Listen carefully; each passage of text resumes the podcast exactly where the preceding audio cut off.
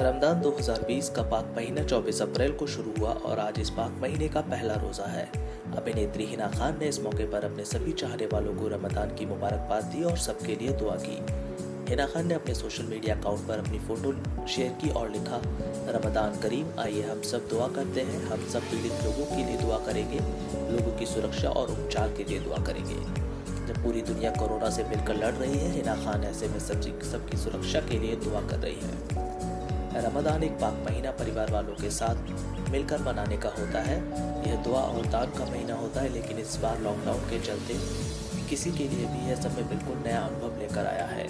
में 250 साल के इतिहास में पहली बार ऐसा हो रहा है कि मोहम्मद अली रोड की रमदान के महीने में जो कि एक दुल्हन की तरह सजती है, इस वक्त बंद रहेगी। हिना खान के साथ सना खान, संजीदा शेख, आमिर अली, सोहेब इब्राहिम, दीपिका कक्कर इब्राहिम समेत कई टीवी कलाकारों ने अपने अपने फैंस को रमदान की मुबारकबाद दी। साथ ही उनके साथ प्रार्थना की कि सबके घरों में, सब घर में रहें और सुरक्षित रहें। वक्त फ्रंट की बात करें तो हिना खान की शॉर्ट फ़िल्म फ़ोन 28 अप्रैल को उल्लू ऐप पर रिलीज़ होने जा रही है। हिना की यह फ़िल्म, हिना इस फ़िल्म में एक नए अवतार में नज़र आने वाली है। फ़िल्म में वह एक छोटे शहर की लड़की का किरदार निभा रही है।